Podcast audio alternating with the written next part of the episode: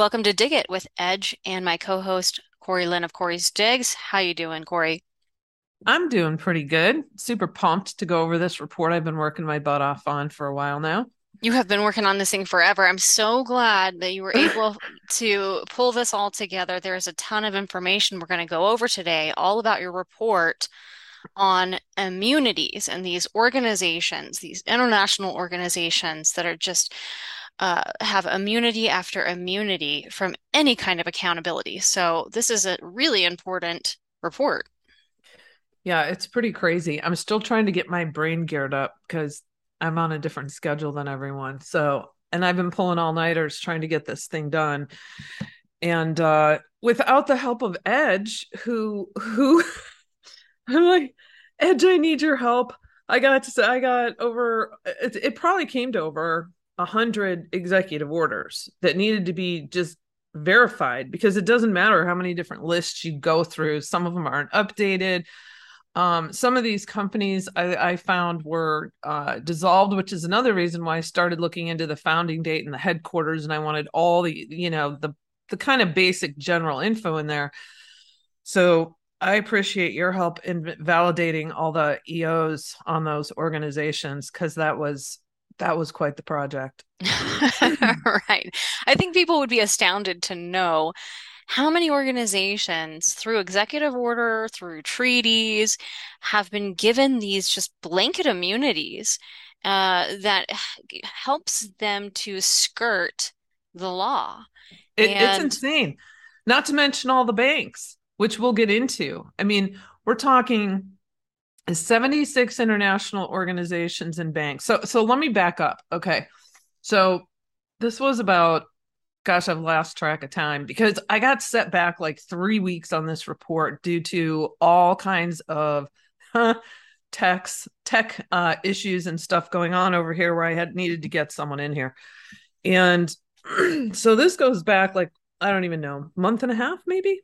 Um, and Catherine calls me and we're talking about what's going on with with the banks and with BIS. And I'm like, holy cow. And as she's talking, I'm running through my head, you know, past uh organ you know research i've done going wait a minute wait a minute. I know they have immunity. I know they have this type of immunity. I know they're not liable for this. I'm like i need to start digging into this more because i'm starting to see this whole picture form right? Right. So i'm thinking okay since you're going to cover the banking end of it that's awesome i'm going to she'll do that way better than i would anyways so you cover that. And then when I get this done, I'm going to link all of her banking related reporting um, into this report so people can see the whole picture. So that's what this this is like the whole picture. Um, however, I obviously have a part two coming because because there's as I'm doing that, I already have a bunch of more research put together for part two, which is another reason why this was so time consuming. Um, because there there are some groups that I have seen very little coverage on, if any, that need to be exposed because they're very critical and significant to the grand scheme of things. And there's also um, numerous, in addition to just ex- the acts, the executive orders, the um, treaties and conventions and headquarters agreements and whatnot there are also agreements between organizations where immunities are then extended. And then we also have other agreements and cooperation and NDAs. And so you start thinking about the thousands of NGOs and corporations that are working with these people and through these people.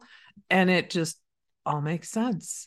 It's a tangled web operating completely outside of laws and regulations and accountability. Mm-hmm. And now, and people wonder, how do these people just blatantly do what they do and act with impunity uh, as though they're never going to have any sort of accountability. Well, I think that this explains quite a lot. And uh, we're talking about Corey's uh, latest report. Check it out on corey'sdigs.com Laundering with Immunity, the Control Framework, Part One. And as you mentioned, I think Part Two is going to be even more explosive because it is, it's exposing a particular group, right? Yeah. Um, that ha I had never heard of before. So definitely check this part one out, but also be looking for part two, which I assume would be coming very soon. Not very soon. because I wish it's a beast. It's a beast. So I have to figure out how to break that down. I haven't even, you know, I've been creating this outline in my head because the reach is unbelievable. And uh and and I've been pulling over this past week, I've been pulling uh contracts and agreements and NDAs and reading through all of that. I mean, it is just uh, it is elaborate. It's hmm it's it's pretty crazy. But here's the good news before we like dive into this further. There are things that can be done. Um the way this is all structured and set up, there's a few things and and one that's most important is everyone needs to get this into their state legislators' hands because they need to start working on a state and local level for uh, sovereignty to you know they need to enforce the constitution. They need to be create total independence from the federal reserve and the central banks.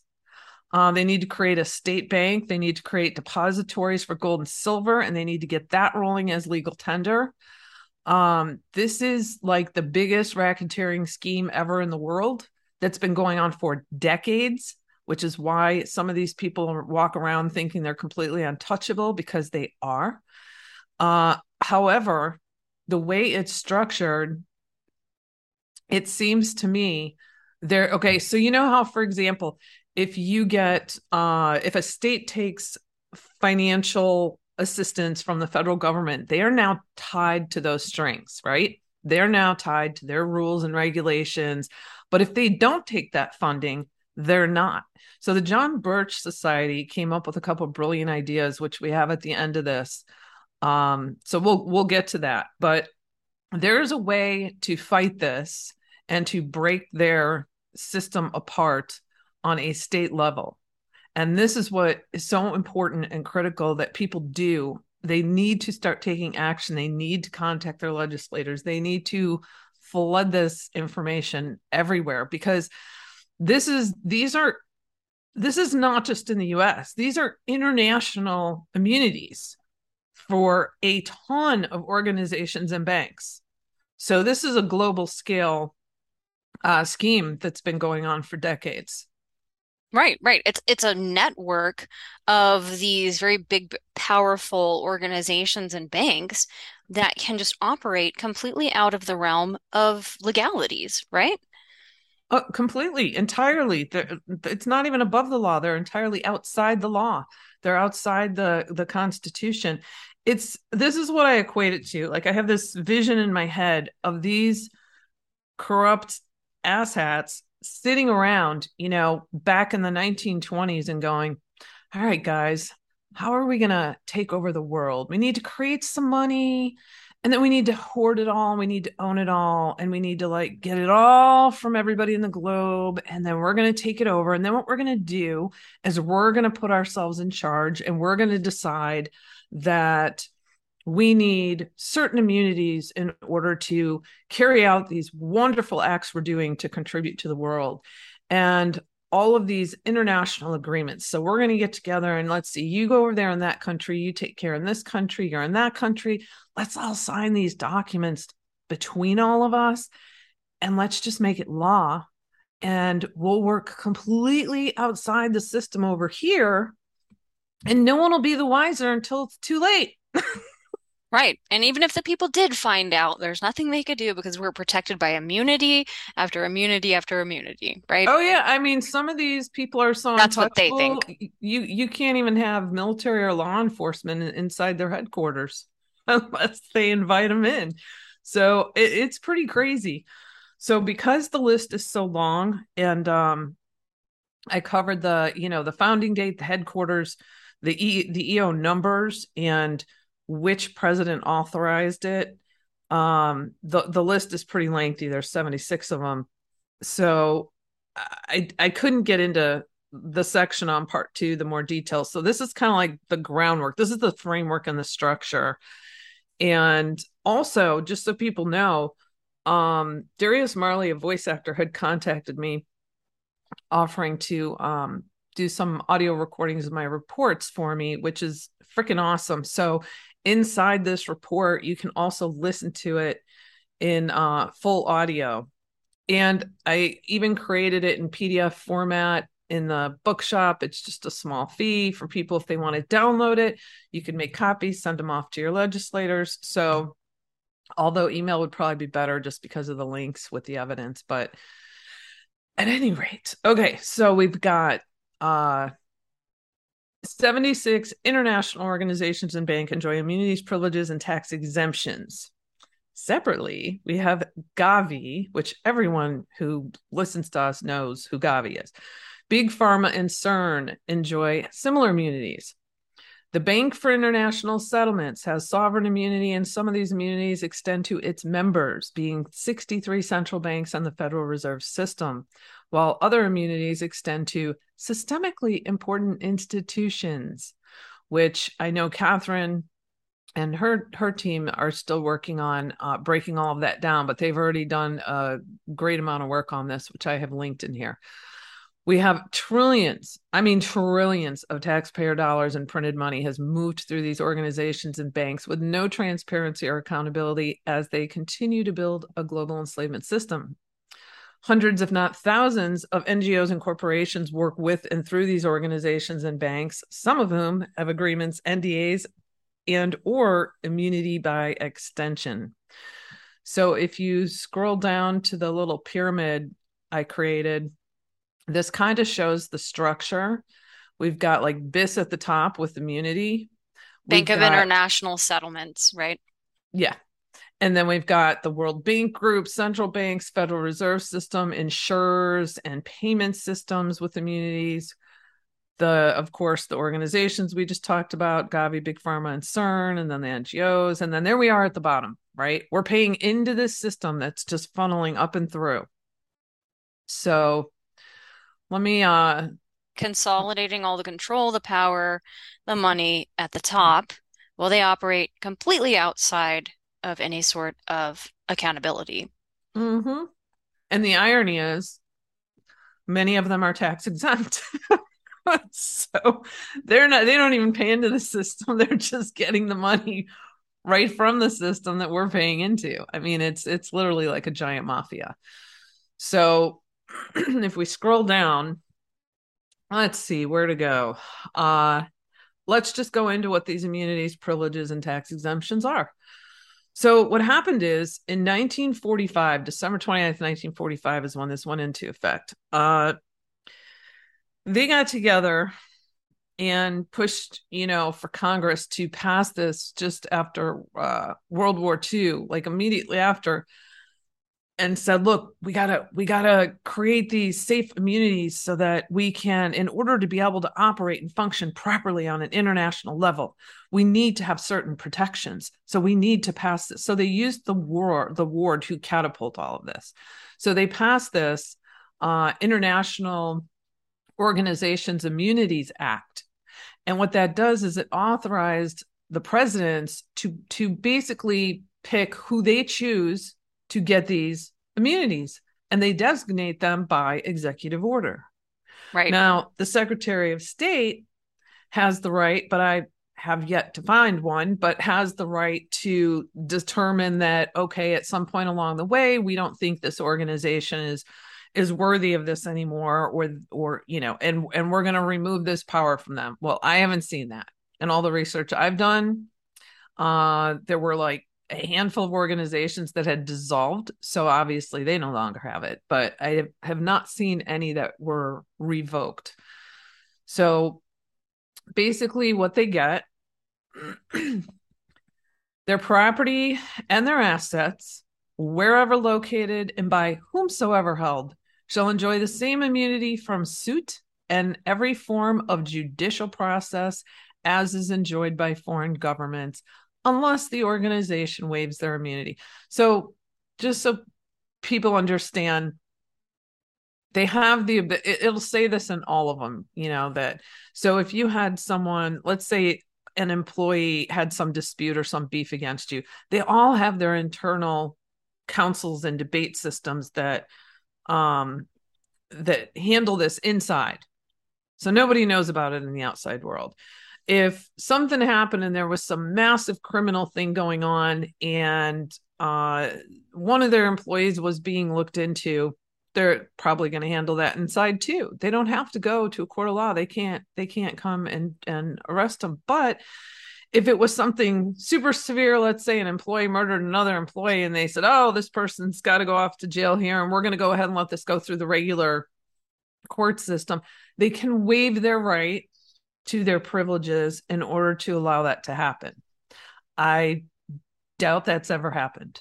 So, they have immunity from search and seizure of property and assets wherever located and by whomsoever held. Their archives are inviolable. Think about that. Exemption from property taxes, internal revenue taxes, communication taxes, taxes on transportation of persons or property, customs, duties, and taxes. Admission of officers and employees and their family members without checks from customs.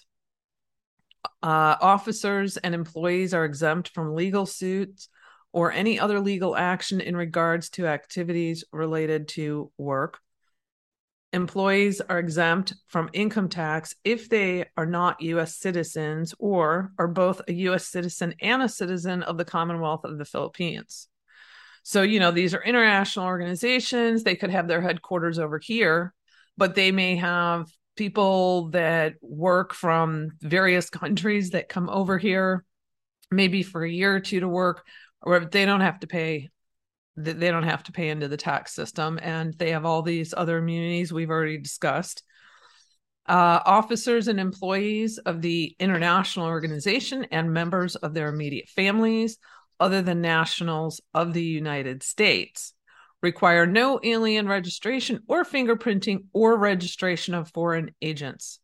So these people can travel all over They don't need any kind of immigration status, no checks at customs, nothing. Right, right. I mean, Think imagine that. imagine the stuff that could be imported without any kind of Mm-hmm. inspection, uh, uh-huh. smuggled in without any kind of inspection. Mm-hmm. So so that so that's like the cliff notes. That's me summarizing. I mean, those are the key ones. That's pretty much it. That but I have linked in here the original act and, and more information if anyone wants to review that in depth. Have fun. Uh, my brain is fried from reading all this legal garble. hmm Yeah. so then we get into the list.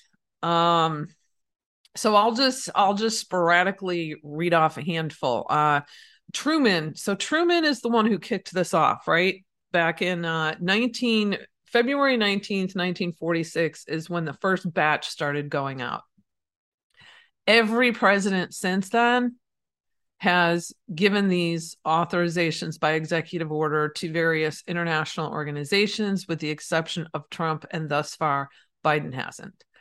So, uh, and of course, uh, Bill Clinton holds second place for the uh, amount of these given out.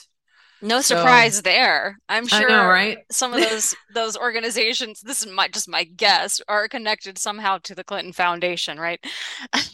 But you know, well w- well there's there's actually a whole nother article in my head going on that has to do with some of the ones he's given out that don't necessarily connect to the clinton foundation but definitely to their interests so Interesting. I do find it also interesting that um uh, that Obama's not top of the list. I would expect Obama to be like one of the primary ones to issue all of these blanket executive orders giving immunities to organizations with which he was associated with or he had interests in uh, to protect them from any sort of legalities. But the other thing that I find really interesting is that Trump didn't do a single executive order to issue blanket immunities to an organization as though Trump knew uh, that this was a scam to allow organizations to operate above the law. right so why i'm they, they could have revoked some Mm, yeah. that would have been good.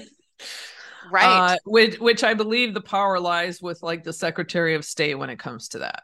Um so so I'm just going to read a handful off, but I should point out that of these 76 organizations, as anyone can imagine, 21 of them are the UN, and uh, five of which are the World Bank. So the World Bank group has five arms. All of them have immunities.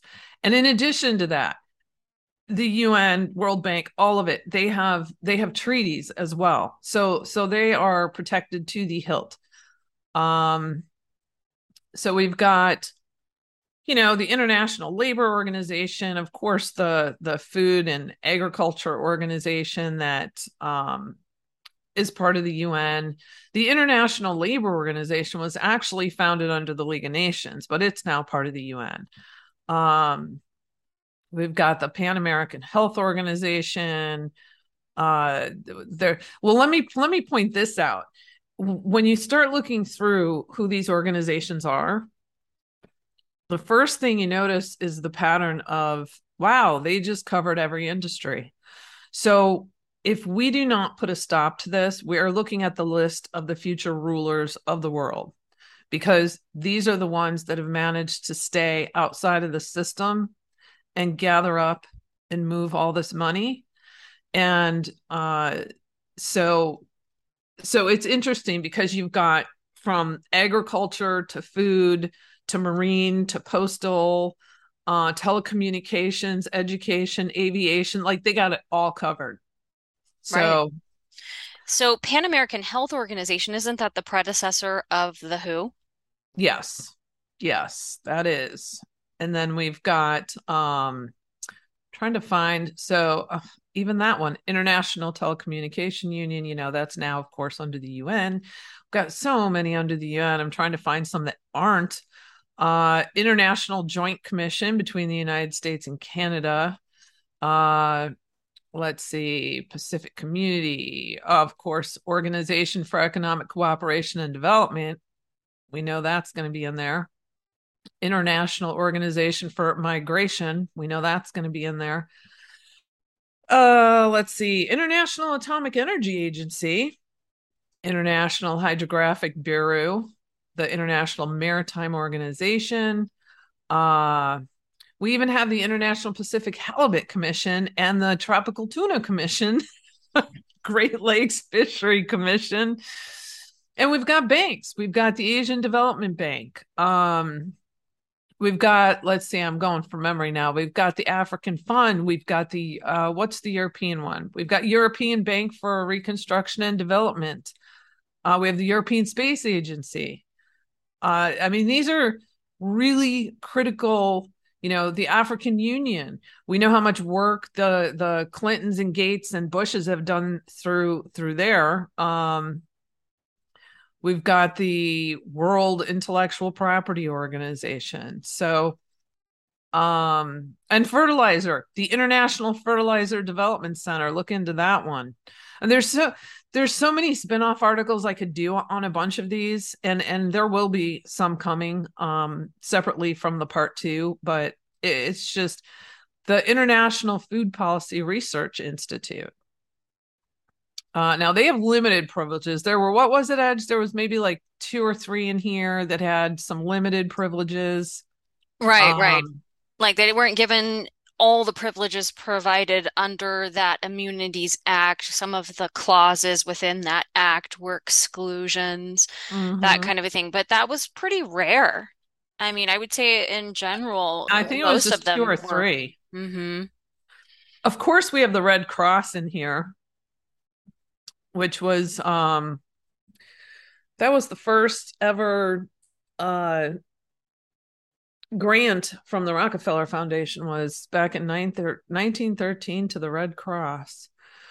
So people need to come in here and look at this, or you can, you know, listen to the full audio. But we got the North American Development Bank. I mean, I think there was a total if you include the World Bank, I think there were a total of 13 altogether. And this is just in my list. This doesn't even include the 63 members of the central bank under the Bank for International Settlements. So uh, it's pretty it's pretty astounding. And I know that a lot of these names are going to be, you know, International Renewable Energy Agency, IRENA, hello, uh, ITER, the International Fusion Energy Organization, uh, obviously the Global Fund, no surprise there. Bill and Melinda Gates, Jeffrey right. Sachs, Kofi Annan. I mean, so people. I mean, a lot be... of lot of banks, a lot of banks, but uh, lots of organizations as well. But I definitely see bank after bank after banks to provide these these banksters and organizations like the Bill Gates Global Fund. They just seem to act with impunity, and people wonder how do they do that. You know, they they actually oh, oh. believe these multiple treaties and executive orders that they're just untouchable. I'll tell you how they did it. I'm I'm going to read you this little section on on Gavi because and I, and I cover the global fund in this too. So so Gavi was founded in 2000 by the oh I just noticed a type error. I need to put a space between by and the. Okay, so they were founded in 2000 by the Bill and Melinda Gates Foundation with UNICEF, the World Bank Group, and WHO listed as partners, which was originally hosted by the United Nations Children's Fund, which is UNICEF. So it was granted immunities and privileges through this hosting relationship. When UNICEF no longer hosted Gavi, it became a foundation and an international institution under Swiss law. It's quite funny if you look on the map and you go to Geneva, Switzerland, and you start mapping out all these organizations. You've got the WHO, the UN, Gavi, Global Fund. There's a bunch of them all right there. So, so they became a foundation under inter, under um, Swiss law, and they were given privileges and immunities in Switzerland on January 1st, 2009. So, and those equate to the same ones that the UN enjoys, which is pretty much untouchable. So, Gavi was the first international institution to receive recognition under the new host state act in Switzerland back then. Then in 2019, did you know this, Edge? The US created the US International Development Finance Corporation to finance the private sector in healthcare, energy, telecommunications, and critical infrastructure. No. yeah. So this May, they just teamed up with Gavi to create the COVAX Rapid Finance Facility. I know you've heard, you're familiar with COVAX, um, which is providing up to 1 billion to unleash more COVID jabs. Now, the World Bank whose branches also receive beyond immunities and privileges, is Gavi's trustee. They manage their finances and they hold several seats on the board. Then we move to the Global Fund. The same year, in 2000, is when the Global Fund was founded by Bill and Melinda Gates, Kofi Annan, who I believe has is now dead, uh, Amir Attaran, and Jeffrey Sachs. And it was launched in 2002. And you know what I just discovered yesterday? I don't know how I missed this. You know, uh, Dr. Paul Farmer from Partners in Health, Clinton's okay. buddy, Gates' buddy. Mm-hmm. He died in February. I totally missed that. At 62 years old, they said in his sleep cardiac arrest. Interesting.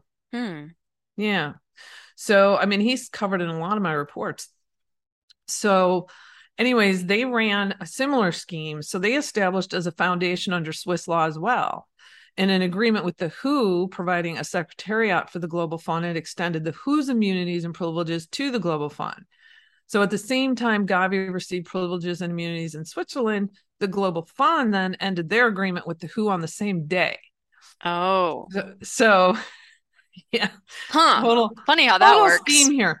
And so they have like head headquarters agreements um which i'm going to get into more of that in part two. We won't get into that here but in addition to uh, you know there's a lot of different agreements that are formed. And then of course what happens is so like the global fund for example they they're covered not only through our uh, international organizations immunities act they're also covered by switzerland headquarters agreement through um through uh, what was the other one there was like a third one uh but then they also have these agreements in multiple other countries right so this is this is like international which is the case with most of them that have international agreements. They could have anywhere from like 30 to 90 countries that they have these agreements in. So, big pharma, I think everyone already knows. I've covered that in my measles mastermind and millions report.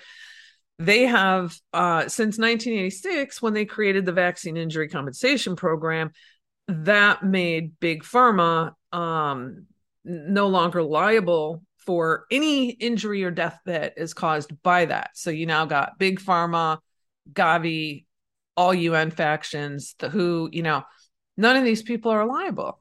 This is why they walk around with smug faces and say whatever the hell they want. And then we have CERN, which is a really creepy, interesting one because they too have immunities and they expanded them to uh they operate in 23 member states. Now of course their big hadron collider is in um switzerland. It is in switzerland right? Yeah. It in france? My brain's just uh and yeah i've got links to their crazy uh ceremonies here and and miriam's report she did a great report on this but they too, you know, 9,000 scientists that want to probe dark matter and are doing crazy stuff, these they all have immunities too. So so then we move into the uh huh, where the money moves through. So the Bank for International Settlements, uh immunity and beyond, they enjoy immunity for members of the board of directors, officers, bank staff, representatives of non member banks, and experts, including inviolability of all documentation, and their premises have immunities. And what they have is on their site, they talk about how if, and, and I did look up actually one of their agreements with the UK, I think it was, if if any of their member banks are doing anything they consider um, activities or functions pertaining to BIS or for BIS, uh, they are covered under those immunities. So, so imagine how that could very easily be laid out and twisted to work in their favor. But then they also state that these immunities extend to systemically important institutions. Well, what does that mean? Right? It's pretty broad. They, they created a subsidiary. Uh, I got to go to my timeline to find it. That is insurers and payment systems, where the FDIC is now a member under there. And I mean, they're partnered with, I got to find this in here so so I don't mess this up. They're partnered with um like the US Treasury. Let's see. Oh, and by the way, just just so people understand, uh, so BIS was established in uh, Basel, Switzerland in 1930. Good old Switzerland. And uh, it's it's an international financial institution that's essentially like owned by the central banks and serves as a bank for the central banks, in addition to acting as agent or trustee with international financial transactions. So you've got the the board of governors of the Federal Reserve System, along with 63 central banks and monetary authorities. Uh, BIS is governed by a board of directors, and of course, Jerome Powell serves on the board. So, BIS has sovereign immunity, and um, like I said, they've got extensions, and I know Catherine and them are working out the details of, all, you know, specifically what all those extensions entail. But we know that they do in fact extend to the banks that are working or operating under some sort of functions for BIS.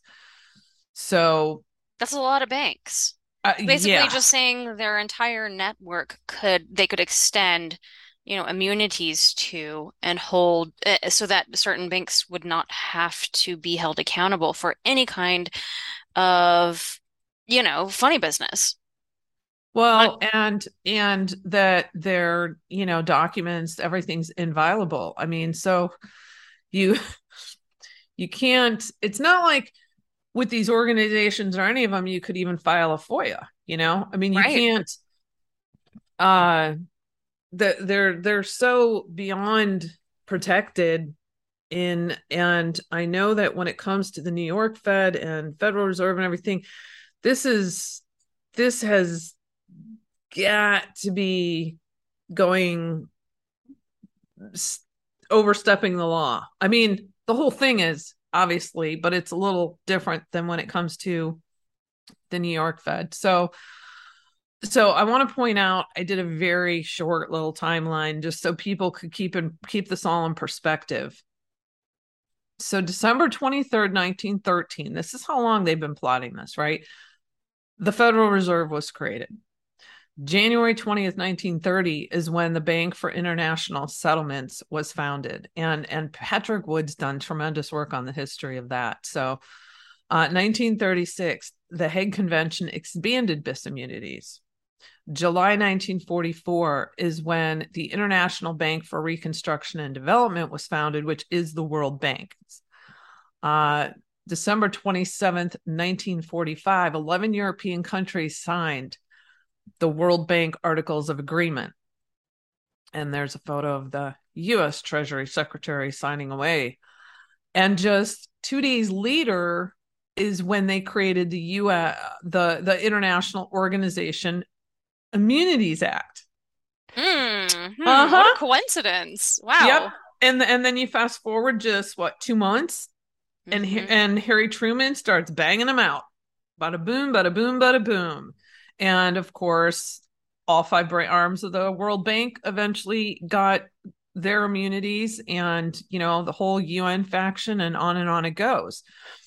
So fast forward to September 1994 is when the first BIS board meeting after the Federal Reserve finally purchased shares in the BIS system kicked off the central bank system on a global scale with BIS at the helm. And you know how long I've been saying 1994 was the year they flipped the switch. That's when every major significant thing was going down. You you just you could tell that was the year they really kicked things into high gear.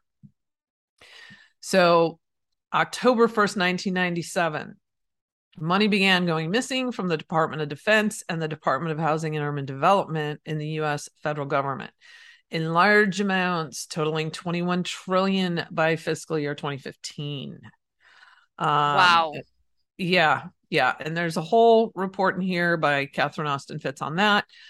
Uh, September 10th, 2000. So I was poking around and I found this letter so BIS sent a note to its registered shareholders. Now, just think of the think of the dates of this, right?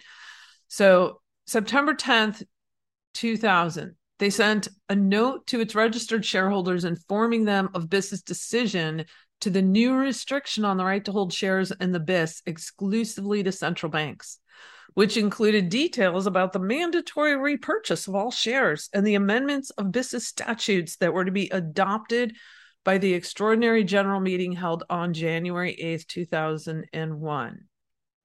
Hmm. Then uh, May the following year, uh, 2002, they created a subsidiary called the International Association of Deposit Insurers, the IADI, whereby the Federal Deposit Insurance Corporation is a member, along with 91 other deposit insurers.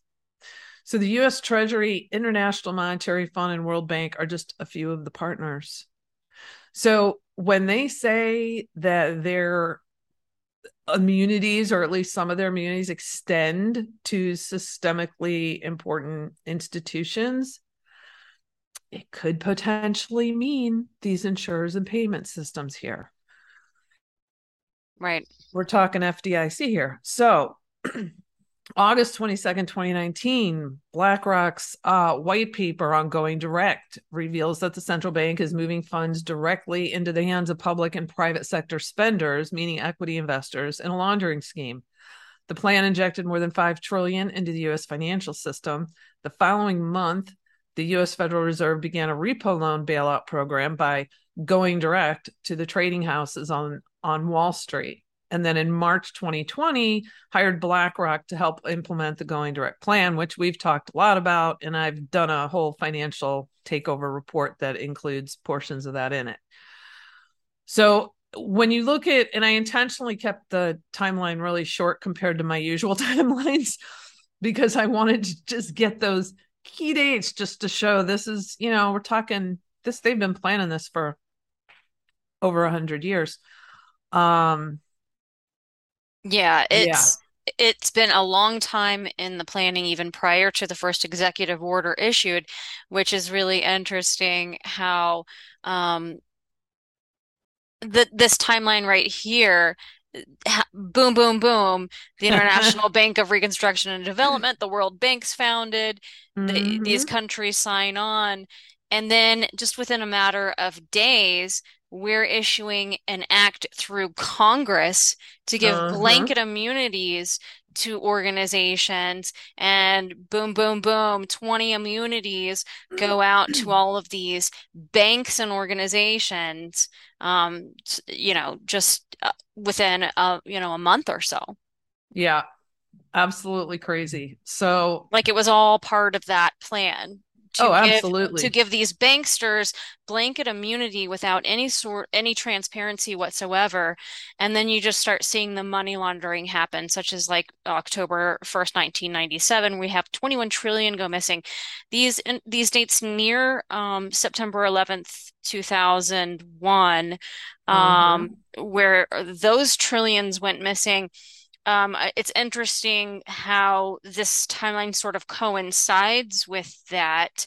Um, and you won't have to wonder how much of it was funneled through these banks that have blanket immunities.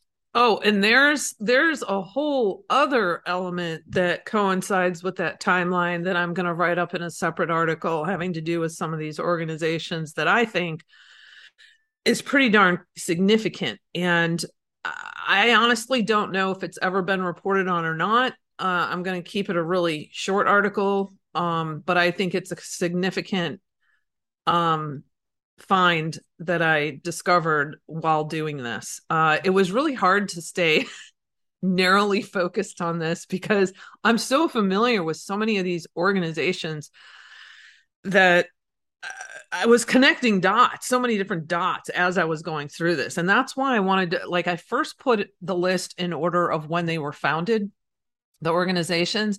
And then I constructed the list in order of when they were given immunities. And I'm looking at them side by side. And that's when I started, um, you know, I contemplated doing that on here, but it got to be a pain in the butt. So I just left them by order of immunity because I think that timeline is a little more significant but at any rate lots of lots of connections. So so then we've got um, what i did is just above that edge is where i have for a fuller understanding on the history of BIS central banks immunities and what this all means it's prudent to watch and read the following. And i highly recommend um, most of these let's see most of these are videos uh, and then there's a couple reports. Um, but the discussions, the two part discussions between um, Catherine, Austin Fitts and Patrick Wood, mandatory.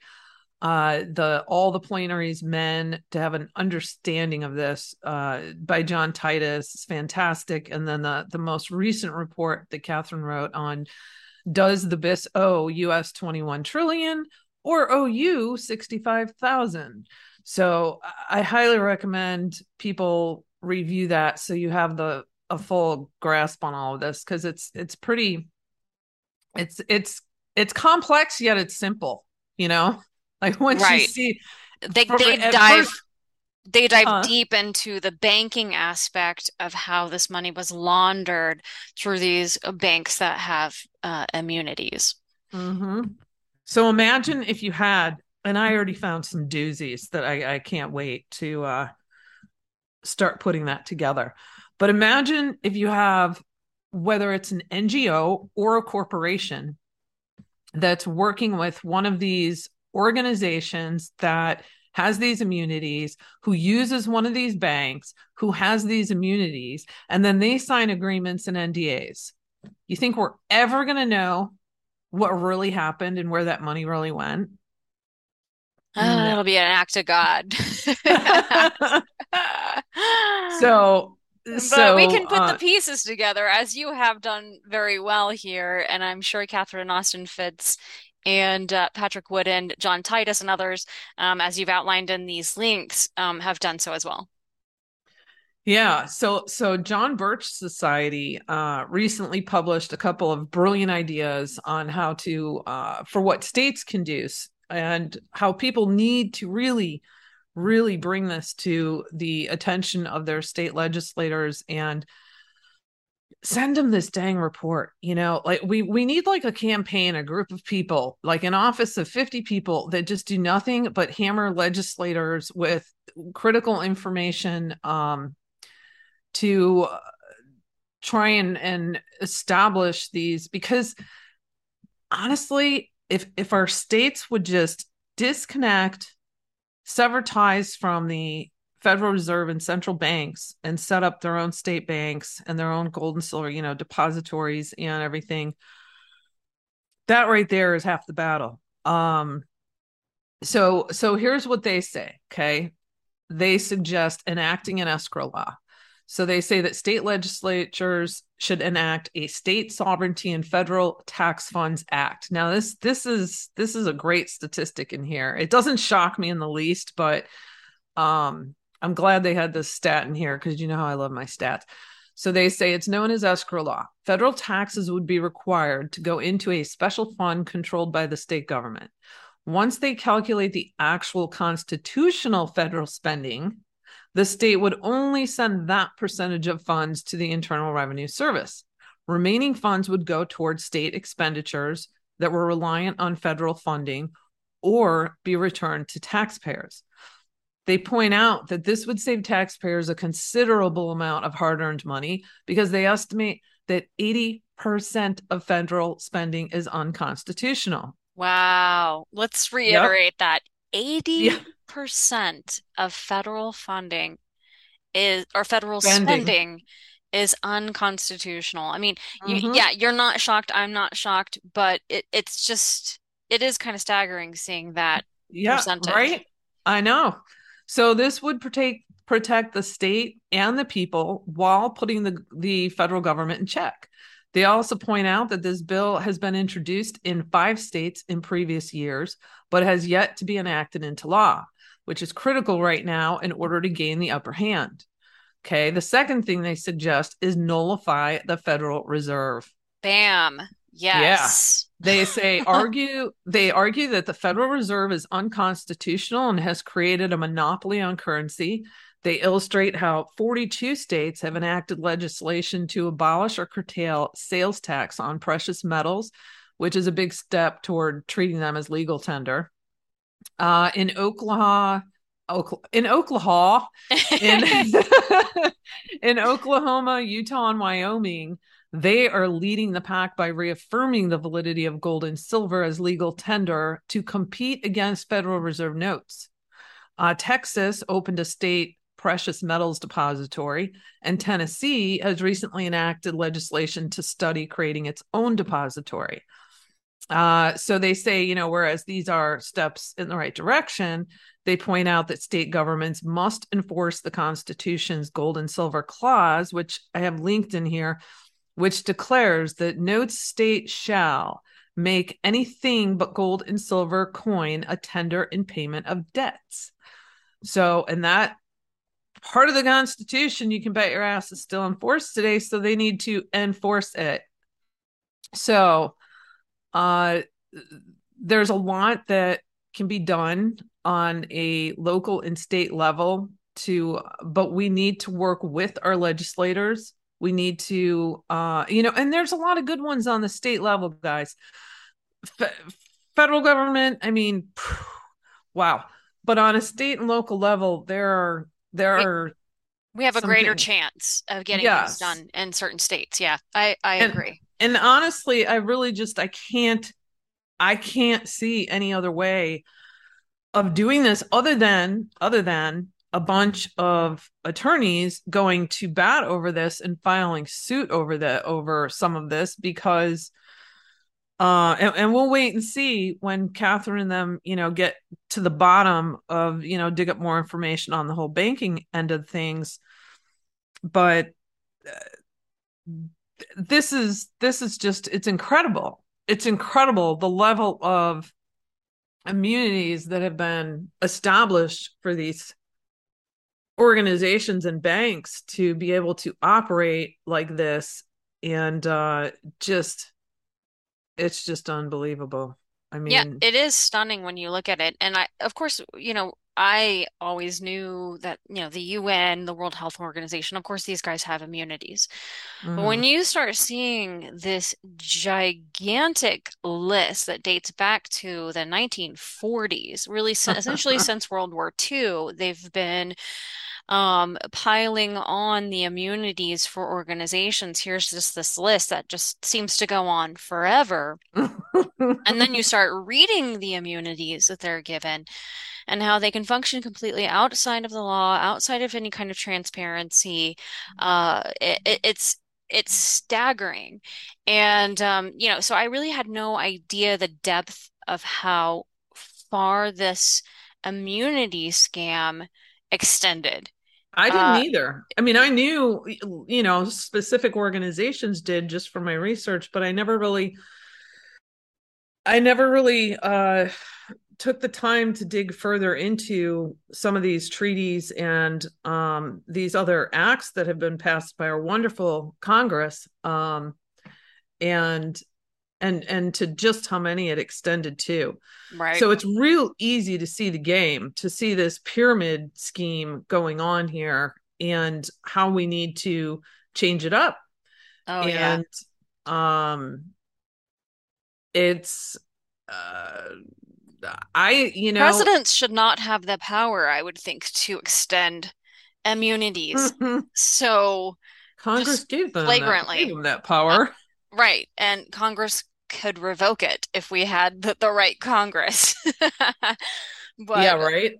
you know, Right. uh, it, it's just, it seems way, way, like way too much power to be able to extend uh, to any president or any organization to be able to just give uh, all kinds of organizations this kind of blanket immunity where they don't have to um, operate within our laws. They don't have to provide any information.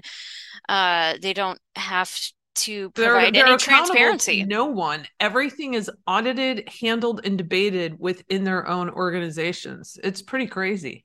Yeah, it's just like we've been conspiring people within our own government and governments throughout the world have been conspiring for decades, building this society completely outside of the law and immune from any kind of accountability for decades since World War II.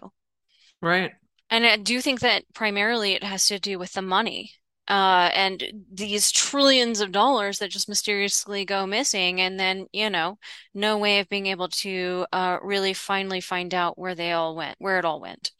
Yeah, I mean, they created the money, they print the money freely, they hoard all the money, and then they establish it to where we all have to send money in so they can then take it out. And uh, this is why it all needs to go back to the states and they need to sever, sever ties from the Federal Reserve and central bank.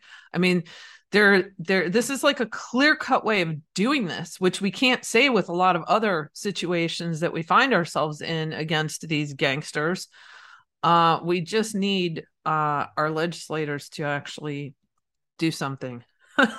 and we need the people to hound them relentlessly and get this information to them because this could be a game changer.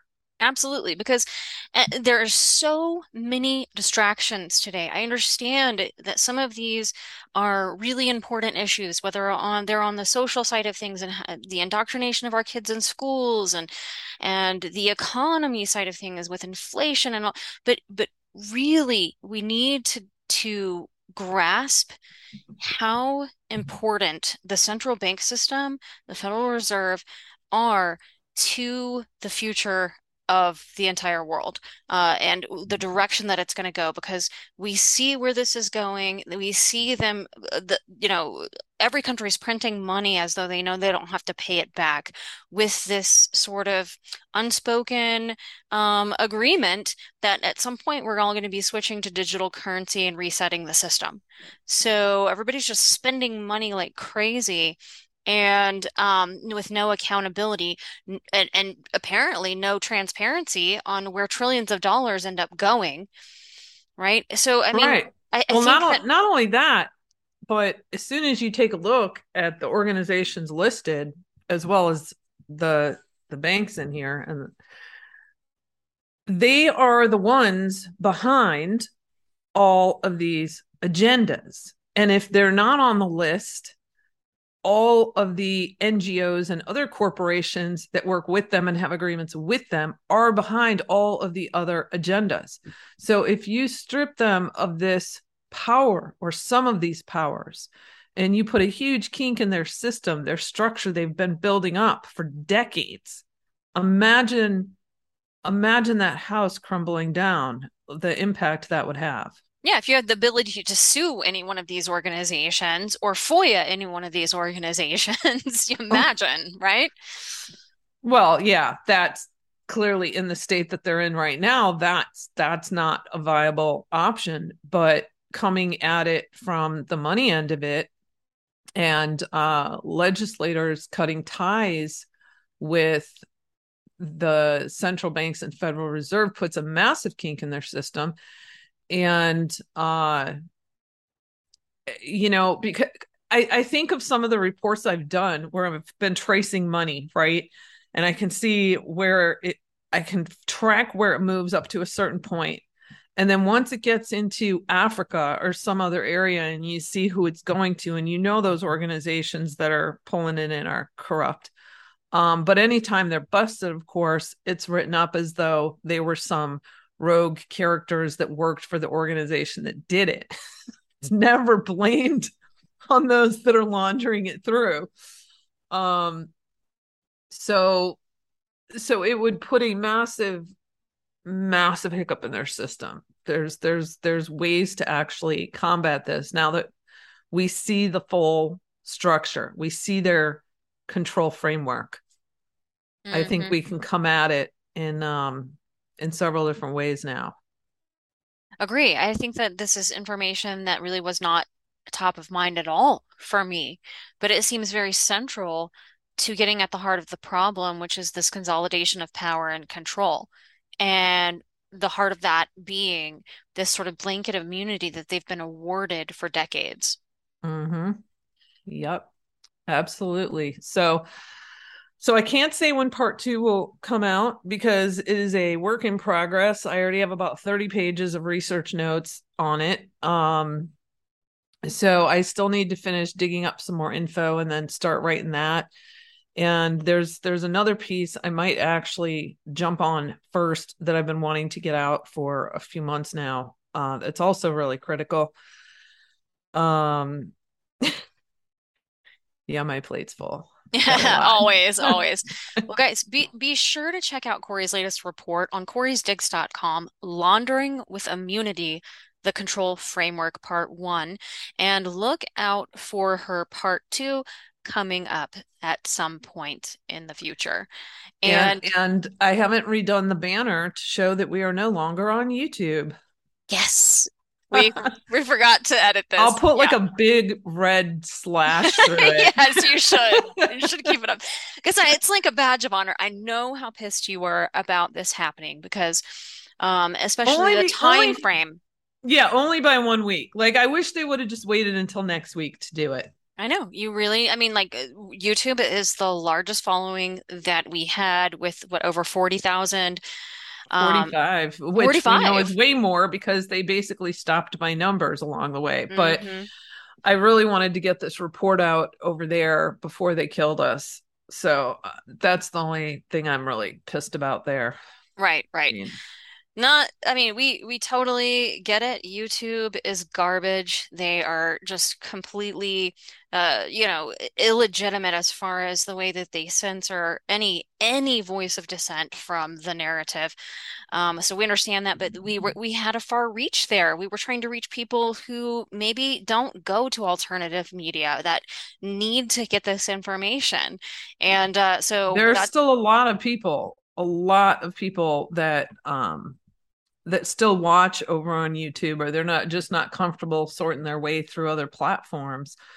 Uh, but speaking of YouTube and Google, I just real quick want to mention because this is something I came across, and I don't know if anyone's ever reported on this or not. I stumbled across it while looking for something else, but in in June, of this year, um, Google announced its commitment in the the United States. They're expanding their commitment with the United States with the creation of Google Public Sector, a new Google division that will focus on helping US public sector institutions including federal, state and local governments and educational institutions accelerate their digital transformations. So that's another thing. States stop getting involved with this crap. Mm. Mhm. Yep.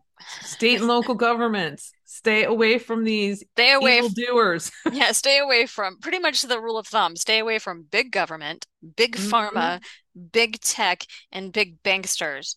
hmm There you go. All right, guys. So we are no longer on YouTube. Please be sure to share this podcast. Please be sure to subscribe to all of our other platforms BitChute, Foxhole, Gab TV, iHeartRadio, Odysee, Pilled, Rumble, SoundCloud, Spotify, Stitcher, and TuneIn. And we'll see you back next time right here on Dig It.